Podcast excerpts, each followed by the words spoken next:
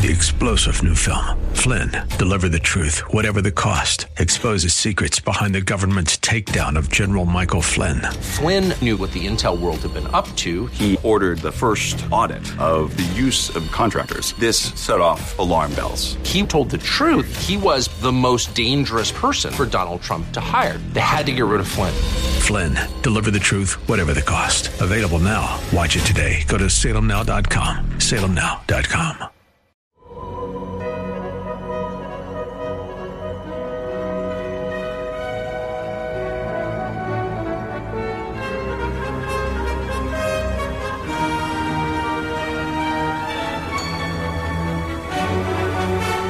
Welcome, friends. Are we? I don't know where we are. Are we at episode 9 or 10? I don't know. I'm having so much fun. I'm not counting.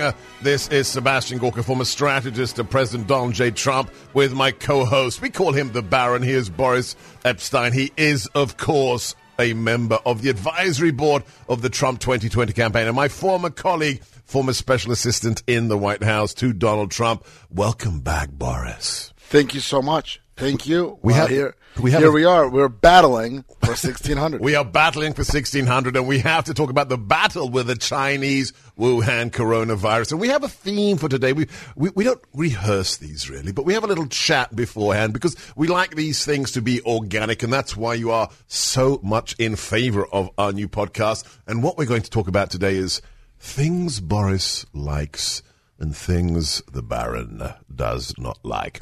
Before we, before we get to That's that, right. we, Negative we- and positive. we're negative and positive. We, we, we're going to talk about, we can't, yes, we started this as a discussion about the election, the battle for 1600. We have 215 days to go, incredibly still, but we cannot ignore the new, broader geopolitical, geostrategic context, which is the global pandemic, the Chinese coronavirus. And, and, and uh, within that, we're going to have to touch upon what the media is doing and what the Democrats are doing. But first things first, let's talk. I've got my take, and I'd like to hear yours, Boris. The these almost daily briefings. In the beginning, you could tell this was something the president wasn't used to, having to, you know, be the face of a medical response to a, a crisis that soon became a national emergency and then a pandemic. But then it took about five days and he really got into his stride. And now we have a division of labor between the president opening it, then we have the medical professionals, we have Dr. Fauci, we have Dr. Birx, and then we have sometimes the Surgeon General, and then the vice president with this superlative roundup of the things that have happened in the last 24 hours, the good news, and then the president taking questions and answers. How have you reacted to this new phenomena of almost daily presidential briefings, Boris? So that is one of the things that I'm uh, happy about, thankful for. Like that is definitely a positive. The president of the United States speaking to the American people, speaking to us and telling us what is going on, what is the good, and frankly, what is the bad. Just yesterday, you know, today's you know, we're taping this on Wednesday, so on Tuesday. On, on March 31st, the president held a very somber briefing, right? And he Yes. said that the next two weeks are going to be difficult but we are going to get through it. And and he said that there is light at the, at the end of the tunnel, but we have to follow the guidelines. We have to be careful. We have to stay at home if possible, as much as possible. Obviously, outside of essential tasks. So I think that those uh, those instances, those press conferences, when the president is speaking directly to the American people, when he is allowing those and, and inviting those who are key members of this task force, also members of the business community, as we saw earlier this week, to speak to the American people. I think it is something that is vital. I think it is something that the American people want to see. I think it is something that is giving the American people hope and it is showing them strength of our leadership. Right? The president stands up there, he stands tall, he stands strong, and he says, This is what's happening. I'm your president. I'm leading the country through this. And I think it is absolutely vital for as many Americans as possible to be able to see that live. Now, let's turn to something that I know you don't like because I don't like it either, and that's the behavior of the media. We we, we have some just really stunning. I mean, if if you heard this on TV, on national TV in Venezuela, you, you might believe it, or North Korea. But this is Don Lemon, uh, reacting to the president's daily press briefings and his take on what we should do about them or what CNN should do about them. Now, remember, this is a national anchor. It's not a popular show, but still, this is a face for CNN. Don Lemon, cut six. I'm not actually sure, if you want to be honest, that we should carry that live. I think we should run snippets. I think we should do it afterwards and get the pertinent points to the American people because he's never, ever going to tell you the truth. And guess what he's going to do? If you ask a question that is a legitimate question, he, and if he doesn't like the question, he is going to say whether it's whether you're being mean or not or whatever he wants to call. It, he's going to say that is a mean, nasty question. Why? Because he wants his base to think that the media is being mean to him and they're attacking him. It is all a plot. It is all orchestrated. And if you can't see it, I don't know. I don't know what you're looking at. So we have a national emergency officially. Right. We have, I think, 28 or 30 states that have declared a national emergency in America. And the CNN host wants to not cover the coronavirus response team briefings from the White House. And right now, Boris, the only carrier, the only cable carrier that's showing them in their entirety, and last night it was almost two hours long, is Fox News. Um, what what country are we living in, Boris? And the worst has been CNN. You know, MSNBC hasn't even been as bad as CNN. MSNBC, you had Rachel Maddow talking to the Army Corps of Engineers, the head of it, and being very positive. And the president actually tweeted that out. Believe it or not, president tweeting out a clip from Rachel Maddow. CNN has largely lost its mind on this issue. First of all, Don Lemon had an has had an absolutely terrible run last couple of months. Remember when him laughing at Americans at terrible jokes about Americans and how he thinks that all Republicans are dumb. Then he then he absolutely lost his mind on his show a couple of weeks ago, yelling and screaming about how bad the president was.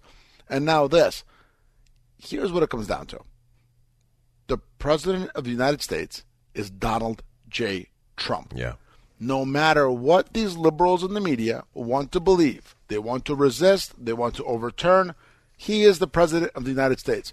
He is the president because the American people chose him by a constitutional process that has been in place for a long time, for over 220 years. Okay? So for the for CNN to say, okay, we're not going to air this live, they're somehow suggesting that the president is not legitimate. Yes. And they are suggesting that the American people shouldn't listen to him. And that's what Don Lemon is saying. The president is, uh, the, Don Lemon says, the president is never going to tell you the truth, according to Don Lemon. Are you kidding me? The president stood up there yesterday saying, look at these numbers. They're harsh. You know, we're looking at 100,000 people or more potentially dead from this Chinese coronavirus. The president is talking directly to the American people and he's telling them what he knows, what he thinks, what he believes, what is being done. What does CNN want to do? Air more clips of Dr. Sanjay Gupta. Yeah. Which is what they did yesterday during this press conference. It is upsetting to no end, but it is sadly not surprising. And I'll tell you where it comes from. Where? I remember back on the campaign, you, CNN used to show all the rallies live. And then, and because they're good TV, they're good. You know, the the president has always made for good TV, and, it, right? and it's cheap, right? You just put a camera up, right? Right. That's what it costs CNN. it's it's much it's much more interesting to show Donald Trump as a candidate than to have 57 people on a set trying to argue over one another over just how amazing Barack Obama is. Okay. So back in 2015, they started showing the rallies. 2016, they showed the rallies. And Jeff Zucker said this. He said, Oh, I think we played a big role in the president winning. Okay, first of all, you fool. You didn't play a role in him winning. You showed the news, and you probably you, you, maybe you got a million viewers for it. Okay, at the time, maybe you got two million at, at a high point. The president won because he connected with the American people, because he went all over the country, because we went to Wisconsin, we went to Michigan, we went to places Hillary Clinton ignored. The president won because of his message, not because of Jeff Zucker Yes. and, and his Napoleon complex. Okay? So they think somehow that CNN played a major role in the president winning because they gave him all this airtime, which is foolish. Okay? The president won because he because as the candidate, he was able to tell America, "I am going to fight for you," Yeah. and Yeah. he's done that, by the way. Absolutely. He's delivered on all those promises. So now CNN feels, oh well, we did we did we did we did good by him back then in 15, 16. Well, now we're not going to show this because God forbid it helps the president get reelected or helps him deliver a message to the American people. But here's the problem CNN is supposed to be in the cable news business, right? Is there any news on any particular day in America or the world right now that is more important than what the leader of the free world No. says? Absolutely not. Absolutely not. Absolutely not. So they're letting their Trump derangement syndrome deprive the American people of the most important live news. And you know what the people are going to do? Thankfully, you know, we have a open competition based economy. They're just going to keep switching CNN off Yeah. because they don't want to watch, with all due respect, Dr. Sanjay Gupta debating someone else while the pres- uh, president is speaking. The only problem is that uh, for the time being, and this is something I would dearly love the president to do something about, CNN survives because it is bundled into cable packages. If we had the unbundling of your cable packages into your home, CNN would die financially the next day. It's the only thing that's keeping it alive. Well, they they may be there in the package, but if people don't watch and the numbers show that, guess what? They're going to lose their ad revenue, and that's a, a huge part of the business. And now CNN is part of AT and T and all that. It's this huge conglomerate that's controlling, the, you know, a huge percentage of the world. You know, AT and T and Verizon themselves control over 50%, over 60% of the of wireless in this country. You know, it's we, we, we are living in a world where the wireless is controlled by two, and then cable largely is controlled by Comcast and Charter, and then Verizon plays a role too, some AT&T. So it's it's you know we don't have a ton of competition from the from the big conglomerate perspective, unfortunately. But in terms of the cable news channels, people do, if people want to see Donald Trump, they want to see their president. Yeah. And they know he's their president. And you're seeing that in the approval ratings. I put out an op ed this week on townhall.com, and I wrote that the president of the United States is having about 60% approval rating on the coronavirus. Yes. Why? Because he's taking it head on. It's what you said, my friend, right? It's what you said, Seb. It's the president is standing up there. He's saying, This is my crisis to deal with, and I'm dealing with it. And the American people see that and they approve of it. Follow this man, Boris EP, on Twitter, breakfastwithboris.com. And also, you heard our sister organization, townhall.com, where you can find his writings. Uh, there's one last thing with regards to the press conferences I, I have to cover, and it's really, uh, I know you're a believer. Um, this, this was outrageous. We, we had Mike Lindell on the show yesterday after he'd been in the the uh, the White House press briefing the day before, talking about how he had turned seventy five percent of his factory's productions, his pillow productions, over to making masks for first responders, for healthcare workers. And at the end of his speech, he he says, you know, this is a time of reflection. We're with the family. We've got to pray. We've got to get back to the Bible.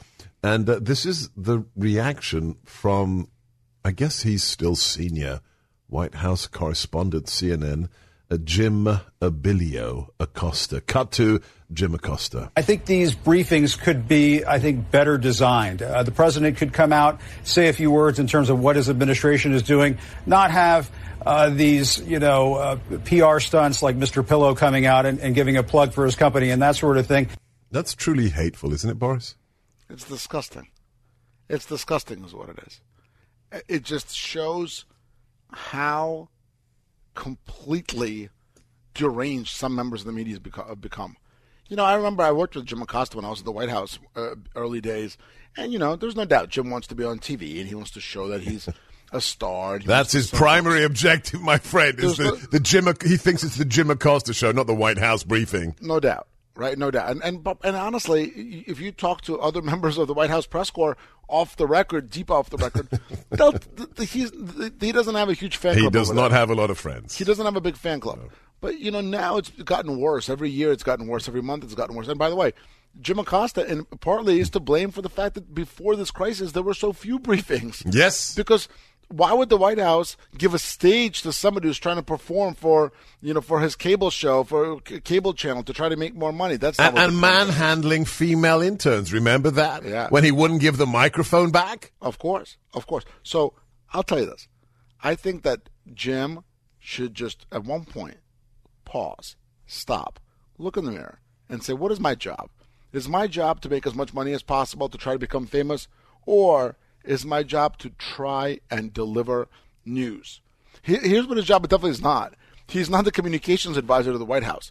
So this whole story of oh well they should do the press briefings like this and they should they should the president should come out and you know let me denigrate a guy how many and I'm sure you told you on the show yesterday how many masks a week and a month is my pillow going to be making that because by, by this Friday his his goal he's making uh, he wants to be making fifty thousand fifty thousand so fifty thousand what a week yes so this is somebody who's turning his whole operation his whole operation upside down to make masks to save the lives of those who are working in hospitals. No, correction. Uh, a day. He he's already making ten thousand a day. His goal by tomorrow, by day after tomorrow, is fifty thousand a day.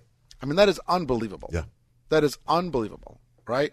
So that is somebody who's doing everything he can, who's throwing his absolute all behind th- America to help through this crisis. And what does Jim Acosta and CNN have to say about it? Oh, he's just a pillow guy, and it's a plug for his company. Are you kidding me? Are you joking? It's disgusting. It is disgusting. This is somebody who's making masks, somebody who's saving lives. And you know what? God bless him. And something else, too. And we've talked about this on the show. And this is personal for me and it's personal for you. Mike Lindell brought up God and he brought up prayer yeah. during that statement at the White House. And you better believe that some of the denigration, some of the condescension that he's suffered after that is because he did that. Because we have an anti religion bias that has permeated this country that is one of the things I'm definitely not happy about. Okay? Things I don't like. As you as you said at the beginning of our podcast. That's our theme today. You got, you've, got, you've got to think up the theme for our next episode. You get to choose it, but today it is things Boris likes and things the Baron does not like. And this is, of course, the Battle for 1600, our new super popular podcast that was birthed from our radio show, or my radio show, America First, that has a regular guest on it who goes by the name of Baron Boris. Follow him on Twitter at Boris EP. Boris, uh, we, this is the battle for 1600, so let's let's talk about politics. Let's let's keep it in the lane of coronavirus in, in the next 215 days. So um, the president last well, it's been longer than the last few days, but in the last few days, the intensity has increased. That the president um, has not responded uh, with necessary robustness to the virus. This this is the theme of the mainstream media. This is the Democrats, and let's play a little audio cut from CNN again. But this time it is Nancy Pelosi, the Speaker of the House, talking to Jake Tapper um, making an extraordinary statement. This is Cut 11, Nancy Pelosi. This is such a very, very sad time for us. So we should be taking every precaution. Uh, what the president, his uh, denial at the beginning uh, was deadly. His delaying of getting uh, equipment to where it continues, his delay in getting equipment to where it's needed is deadly. When did the president know about this? And what did he know? What did he know and when did he know it? That's for an after action review. But as the president fiddles, people are dying. And we have to we just have to take every precaution. Are you saying that, that his downplaying ultimately cost American lives? Yes, I am. I'm saying that. The president cost American lives. Let, us just remind our listeners and our, our viewers, Boris, that uh, the president actually declared the um, travel moratorium back in January. Right. Right. Now, what was happening back in January? Let, us give our listeners a little bit of, of a reminder. Uh, in December, the House, under her leadership, voted to impeach the president. January 15th, uh, the, when the president has already set up the coronavirus response team is already making sure that people coming from hot zones cannot travel willy nilly into the United States. Uh, on January the 16th, finally, she officially deposits articles of impeachment to the Senate, and a vote is taken in February. So, if, if anybody, if anybody was diverting our nation's attention from this threat, surely it's Nancy Pelosi, isn't it, Boris? Nancy Pelosi is definitely one of the people I do not uh, like uh, today, and I'm not happy about today. I'm sure she's a nice enough person, but Uh, her her perspectives, her views, her absolute cynical politicization of, of the coronavirus, her attempt to attack the president at every turn, have and and her action in delaying the two trillion dollar relief bill, Yes. have been ab- that, that passed not because of her, but in spite of her, has have been absolutely baffling. Uh, and you know, Nancy Pelosi, honestly, she's disappointed me. Even I expected her to be better through this. Wow. Because you know, I've I've thought of her as someone who's a, a politico, someone who's you know obviously not new to politics. I mean, you know, Nancy Pelosi is uh, you know is by no means you know part of the part part of the squad or or a millennial, right? And Nancy Pelosi's been around for a very long time, but she is this she has tr- treated this pandemic, this national emergency. I mean, we're looking at more people dying from this than than died in the Vietnam War. More Americans than died died in the Vietnam War, and she's treating it like it's a political tool with which to go and and attack the president. So it is extremely disappointing. It is sad. The American people see through this. She was forced effectively by her left into impeachment, but then she jumped into it full force. And what was the result of it? The result of it is that she kept the American people focused on impeachment. She was focused on impeachment. She and others attacked the president when he closed travel from China. To make us safer. Correct. They called him a xenophobe. They said that he was overreacting. So how could she look at herself in the mirror? How could she look into the television camera and say, "Oh, the president didn't do enough"? She attacked him for a major step that Dr. Fauci, Dr. Birx, and all leading professionals have said is end up is going to end up saving thousands, hundreds of thousands, maybe millions of lives of Americans to curb that travel. That is what the president did early on. And now she's talking about, oh, we're going to investigate. That's what that means, by the way. What did he know? When did he know it?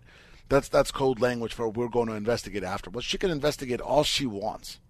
Yeah. But the a- truth is this Democrats, from when this thing effectively started, meaning it started in China, from when this thing came to our shores, have been using it as a political cudgel, while the president has been doing all he can to fight against it. Now, I am going to give credit where credit is due.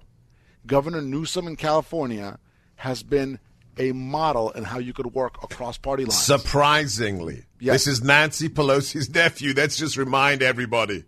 So Governor Newsom has said, you know what? We're going to put party lines aside, and he's been giving a ton of credit to the president.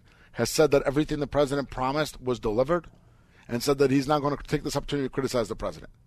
Andrew Cuomo, the governor of New York, where obviously the worst situation in the world right now is in New York.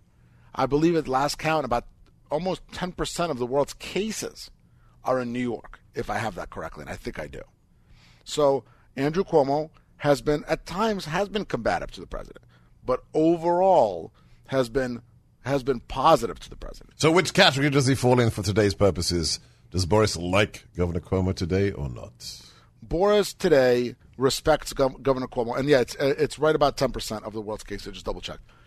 Today, Boris respects Gov- Governor Cuomo, wishes Governor Cuomo the best, hopes Governor Cuomo is successful in dealing with the un- unbelievable otherworldly crisis New York is facing. Hope that Governor Cuomo continues to put so- uh, politics aside.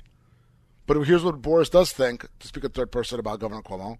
I think a lot of Democrats are looking at Governor Cuomo and saying, hey, we would much rather this guy be running for president than Uncle Joe Biden, who's still trying to figure out the internet in his basement. Perfect segue. Perfect segue. We See how I did that for you there, my I- friend? how did you How did you do? that? We're not even in the same studio together. Boris. That is There remarkable. That is totally Vulcan of you. Um, let's have a little snippet because the the blame game isn't just uh, just Nancy Pelosi's new strategy. It is also the former vice president. This is Joe Biden on the the president in the United States and the coronavirus. with the uh, coronavirus emanating from China. In moments like this, this is where the credibility of a president is most needed as he explains what we should and should not do. This is no time for Donald Trump's record of hysteria, xenophobia, hysterical xenophobia, to uh, and fear mongering to lead the way instead of science. So that was back in January. That was Vice President Biden saying that stopping travel from Asian hotspots like China was hysteria and xenophobia, Boris. Do, do they think that we have no memory and that we're as senile as he is? I like that at the end. See, even, even during tough times, we need to laugh. You got to laugh. You got to laugh. And not a lot of folks, better folks to laugh at than that former vice president who in has just been a disaster through this. First of all, just listen to him speaking there. I mean, the guy barely holding it together. Right. Okay. And then he, there's a reason that Robert Gates, the former Secretary of Defense, said that, that Joe Biden yes. has been on the wrong side of every major foreign policy and national security decision in the last 40, 40 years. years. Yeah, what an incredible. Cause, 40 years. Because Gates isn't a Republican operative. He's a former director of the CIA and defense secretary, and that's that's quite a stunning rebuke. And he said it in a nice way, so you can't help but like Joe Biden. But God, the guy, to paraphrase, God, the guy's an idiot. Okay, he's a nice guy. It's, it's, it's here's what he's saying. You know what? Joe's a nice guy. He's nice to pal around with and, ha- and have have a joke with. But God, he's an idiot. Right. No, Okay? absolutely. So, And- so what, what does this all mean? So, b- back in January, he says the president's hysterical. He's a racist when it comes to coronavirus. Now we have uh, the the team predicting between 100 and 200,000 deaths. That's the president's uh, medical uh, experts. Uh, the, as of a few hours ago, it, it is being reported that the Democrat convention may be canceled. So, what happens next when it comes to choosing a candidate to run against one of the most effective presidents of the modern age, Boris? Right. They're running against a wartime president Yes. who's taken this war head on and is leading it. Uh, as we really haven't had leadership like that at the national level since. I mean, you could look back to Teddy Roosevelt in some ways, Yep. right? So, or Abraham Lincoln during the Civil War. The Democrats are in a pickle here, man. They're in a tough spot. They may it may all seem like a big April Fool's joke to them that they have Joe Biden as their leading nominee right now, leading candidate.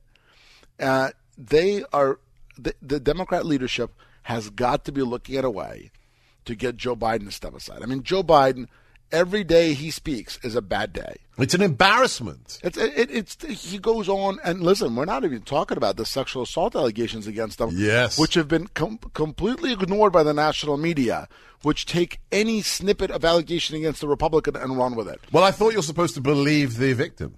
That's what Joe Biden said, but then Joe Biden went on, on Meet the Press last week, and Chuck Todd didn't ask him a question. When uh, Anderson Cooper, he didn't ask him the question. Joe Biden was on Brooke Baldwin's show on CNN yesterday.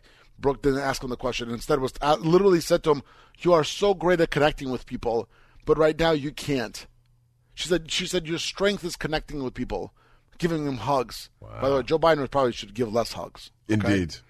Uh, so Joe Biden is in a bad place. He's been proven to be a bad candidate. The coronavirus has been disastrous for him. Let's remember, Joe Biden finished fifth in New Hampshire. Yep. Okay, he finished fourth in Iowa. So Joe Biden is by no means the favorite choice of Democrats. They believe him to be the necessary choice against Bernie Sanders, who's a far left socialist, Bolshevik Bernie. But if they have any slimmer of hope to draft somebody like Andrew Cuomo or even Gavin Newsom, I think they're going to try and go for it. You really think so in, in the midst of all of this? it just why wouldn't they? What's the downside? Um, I think there is a downside in terms of all the people who were angry as a result of 2016 Hillary superdelegates and everybody who's angry that, you know, an old establishment white guy is going to replace their hope in terms of the radical revolutionary, or as he paints himself, you know, the, all the Bernie bros Right, and the, the Bernie Bernie bros, right. So there's, uh, don't you see a, a, a, a, a huge potential backlash if there's some last minute shenanigans and they pull a, a rabbit out of the hat that is, hasn't even been on the debate stage for, for the whole year? So I I agree with you, but I think that issue remains even if it's Joe Biden. I think Ber- the Bernie Bros are not happy with Joe Biden. They see it as it was rigged already f- in favor of him by everybody miraculously dropping out right around between literally Yes, yes within, within 24 hours. right between South Carolina and Super Tuesday, which was Saturday to Tuesday, everybody dropped out. Right, Klobuchar dropped out, Buttigieg dropped out, everybody dropped out, and nobody was left. No. So I think the Bernie Bros already are, and you had Marianne Williamson, you know, who's obviously kooky, but she went out there and said that this was a coup within the Democratic Party. So they already believe that it's been rigged toward toward Joe Biden. Are they going to be more upset if it's you know if Joe Biden then decides to step aside and it's someone else? I don't think so. Now, let me be direct. This is a small chance that that happens. Most likely, it's going to be Joe Biden. Right now, Save Money says Joe Biden is the Democratic nominee. Okay, and that's what it is, and that's what we're going to be dealing with. So that guy, Which is who- great for the president. it's amazing. Joe Biden could barely get two words out, and then and then even the scripted things are messed up. So imagine three imagine three debates. Are you kidding me? Three debates between between vibrant, absolutely full of stamina Donald Trump and feeble Joe Biden. And who knows what Joe Biden's going to be like in, the, in another six months? Now, we don't know where the world necessarily is going to be, but assuming everything comes back to some semblance of normal, that is not going to be a pretty scene for the Democrats. No. You know? I, I- have to ask you, uh, you know, you are somebody who's worked in politics, You've worked in the private sector, you're a, a you know, a, a media personality, uh, you've, you've been a, a spokesman. Um, I, I can't understand what's, what's going on inside the Biden campaign. I mean, the first time you have an utter complete flame out, like he did when he did his little basement video and he couldn't read the teleprompter and he's waving and they let that video get into the mainstream. Isn't the point at which you say, this is a disaster? Everybody has to be fired, or at least we have to have a new approach. But every day it's more and more and more. It's as if he's being advised by people who want him to fail, or is it just, is it just pikers who are advising him? What, what, what do you think? What's Boris's theory for why his stra- y- Yeah, he's he's a gaffe machine, and he's been a gaffe machine for forty years. But we've never seen this pathetic a performance. What is going on inside that campaign? Piker, what a great word. What a great word. I'm gonna I'm gonna use that. And by the way, after this, I want to talk to. I I, I did do a couple of very very light um, April Fool's pranks today. Just You to- did? Just to All right, you're gonna share those. Okay, I'll good. share a couple of those. So here's the issue with the Biden campaign. Any campaign you're on, the campaign reflects the candidate. That's what they always say. Okay. The campaign reflects the candidate. If the candidate is energetic, if the candidate is agile, if the candidate is That makes sense. and aggressive, That makes sense. The campaign is the same way, and it gets itself to be the same way. If the candidate is prodding, is a gaffe machine, is a mess, the campaign is going to be that too. And you could have God's gift you to campaigning as your campaign manager, but it's never going to be better because the campaign feeds off the candidate. And what is the what does Joe Biden give off as a candidate?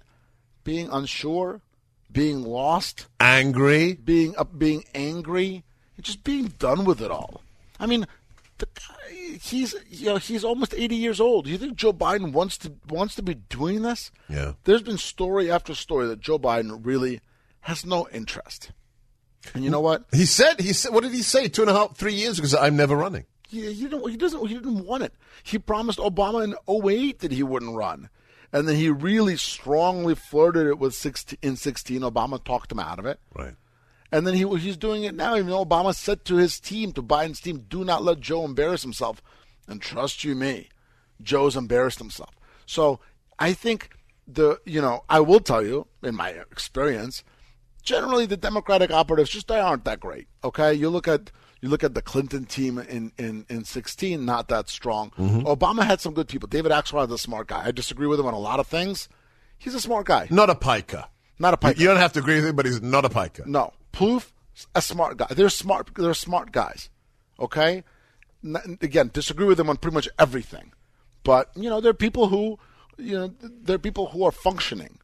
I'm not so sure that Joe Biden's got people who are functioning, running his running his campaign, but I think it's it's because the people who are the people who are successful don't want to be with a candidate who gives off the air of being, frankly, a loser. Right. And and hey, here's the here's the proof of what I just said, right? Joe Biden has run for president three times. In 88 it was a disaster, in 08 it was a disaster, and now, even by some grace of God, he somehow stumbles across the finish line and somehow wins this election, which I do not think he will. The campaign is still a disaster. Okay, because because it's been so poorly run. I mean, they can't get the internet in his house. They couldn't do it for a week. Incredible. Are you kidding me? What is he doing in that house? Yeah, that is the question. Uh, we we're almost out of time. It is April first as we record this. What what have you been doing, you naughty Baron? So, so first of all, my dad got me pretty good. Okay. My oh, he did. My parents. Your, dad, re- has your dad got a good sense of humor? Great sense of humor. My parents have been getting me on April Fool's since I was a kid. when we first came to this, my, one of my favorites, when we first came to this country, we lived in a in a, a, a rental apartment complex. Okay, a small a small complex called Deer Creek in Plainsboro, New Jersey. Mm-hmm. And my and my parents and we lived next to the leasing office. Okay. So my parents, I'm, I'm literally 12 years old. Okay, I'm a big kid, chubby kid, 12 years old. My parents come to me and they say, "Hey, take the stool and bring it over to the leasing office. They said they need it." So I take the stool, I bring it over. There's a guy named Harry over there. Harry goes, "Boris, why do I need the stool? What am I supposed to do with the stool?" I go, "I don't know. My parents said to bring it to you." I come back, they're laughing. This April Fools. Naughty, naughty parents. So that was back then. They got me real bad back then. Today, he, my dad calls me up. He goes, "Listen, we got a call, you know, and somebody wants to sell. You know, somebody wants to sell us this this business, and uh, you know, it would take up a lot of our wherewithal, but it's a tough time. I think we should do it." I'm like, Mom, I'm like, Dad, what are you thinking? Right now is not the time to be making major purchases. What kind of business was it? Was it a practical joke business? No, it was a practical joke. It was a real estate business, and it was. I spent 20 minutes explaining to my dad how how right now is not the time. And he never cracked. He never cracked He up. never cracked. Finally, he goes, "Yeah, you know, I think you're right. I mean, they they move, they want us to move quick, particularly on April 1st." And I was like, "Oh my goodness, Busted. He got me so bad. So my dad got me like that. Then I called my mom because she was doing some of her own calls, so I hadn't spoken yet. So I called her and played the same joke on her, and so she so then she was explaining to me for 20 minutes how that wasn't how that's a bad idea. Okay. So I got her, and then I got one of my best friends from middle school, Mike Freed, is a great guy, runs IT for a great engineering company. I called him up. I t- told him that uh, another friend of ours and his wife, who we went to middle school and high school, with, they're having twins, and he was he was again he was you know talking about how excited he was and all that, and I said, yeah, you know, I think it's about nine months, and uh, what's today? Like, oh man, so just a couple of naughty little jokes. You know, the the the, the rule of practical jokes is you never want to tell somebody something that's good and then upset them when it's not true. Correct. Okay. You want to do something that they're excited about, maybe, or, or maybe nervous about, but it's got to be something that's that's not a big deal, you Yeah. know, to, for them. Obviously, somebody having twins is a big deal, but it's not like I told the husband, the his husband, right, right, you know. right, right. So that's the that's the goal of the joke. You also don't want to scare somebody too bad. And I know we're not supposed to be doing pranks today, and I'm all- you know I didn't do it obviously nothing online or anything like that. But you know what? In this difficult time, in a time when there's not a lot of laughter and not a lot of smiles, if you have folks at home, or you know, if you hear this today over the next couple of days, even because April Fools can extend, okay? And actually, a good April Fool's joke maybe is an April Second joke because people aren't expecting it, and you want to just play a nice, kind, small little joke on somebody, and and give them a laugh.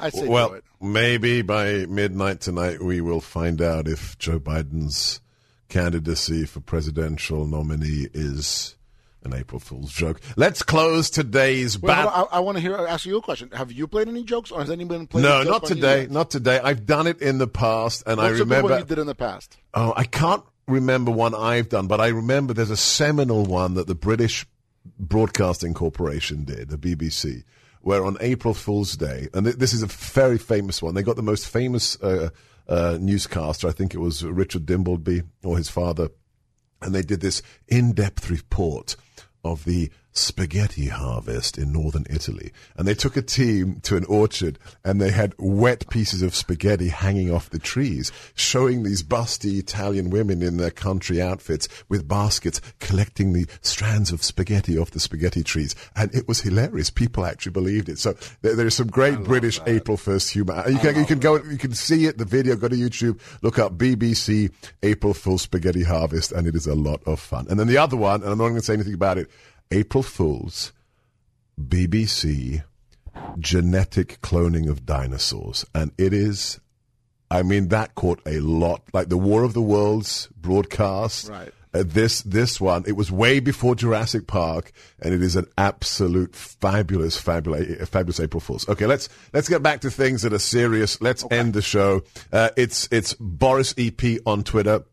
You can uh, check out his breakfastwithboris.com. I'm Sebastian Gorka, Seb Gorka on Twitter, and my uh, website is sebgorka.com, S-E-B-G-O-R-K-A. And of course, the show is America First, and Boris will be back with us on America First today after we record this. But let's close with the wonderful words of Mike Lindell from the Rose Garden, uh, the the um, the little improvised words that he said uh, after he talked about what he's doing as a businessman to help save our nation. God bless you all. This is Mike Lindell from the President's Rose Garden Address, Cut One. God gave us grace on November 8, 2016 to change the course we were on. God had been taken out of our schools and lives a nation had turned his back on God. And I encourage you to use this time at home to get to home to get back in the Word, read our Bibles, and spend time with our families. Our president gave us so much hope where just a few short months ago we had the best economy, the lowest unemployment, and wages going up. It was amazing. With our great president, vice president, and this administration, and all the great people in this country praying daily, we will get through this and get back to a place that's stronger and safer than ever. That was Mike Lindell. Boris, last word. Wonderful words by Mike. Last word be safe, be careful, follow the president's lead, follow the president's guidelines. Remember, stay at home when you can, practice social distancing, and you know what? We are going to get through this. Stay strong, stay optimistic. Health and safety to all of you. God bless. We were the strongest nation when this started. We will be the greatest, strongest nation when we come out of it. Thank you, Boris. Thank Goodbye, so all of you. Stay safe.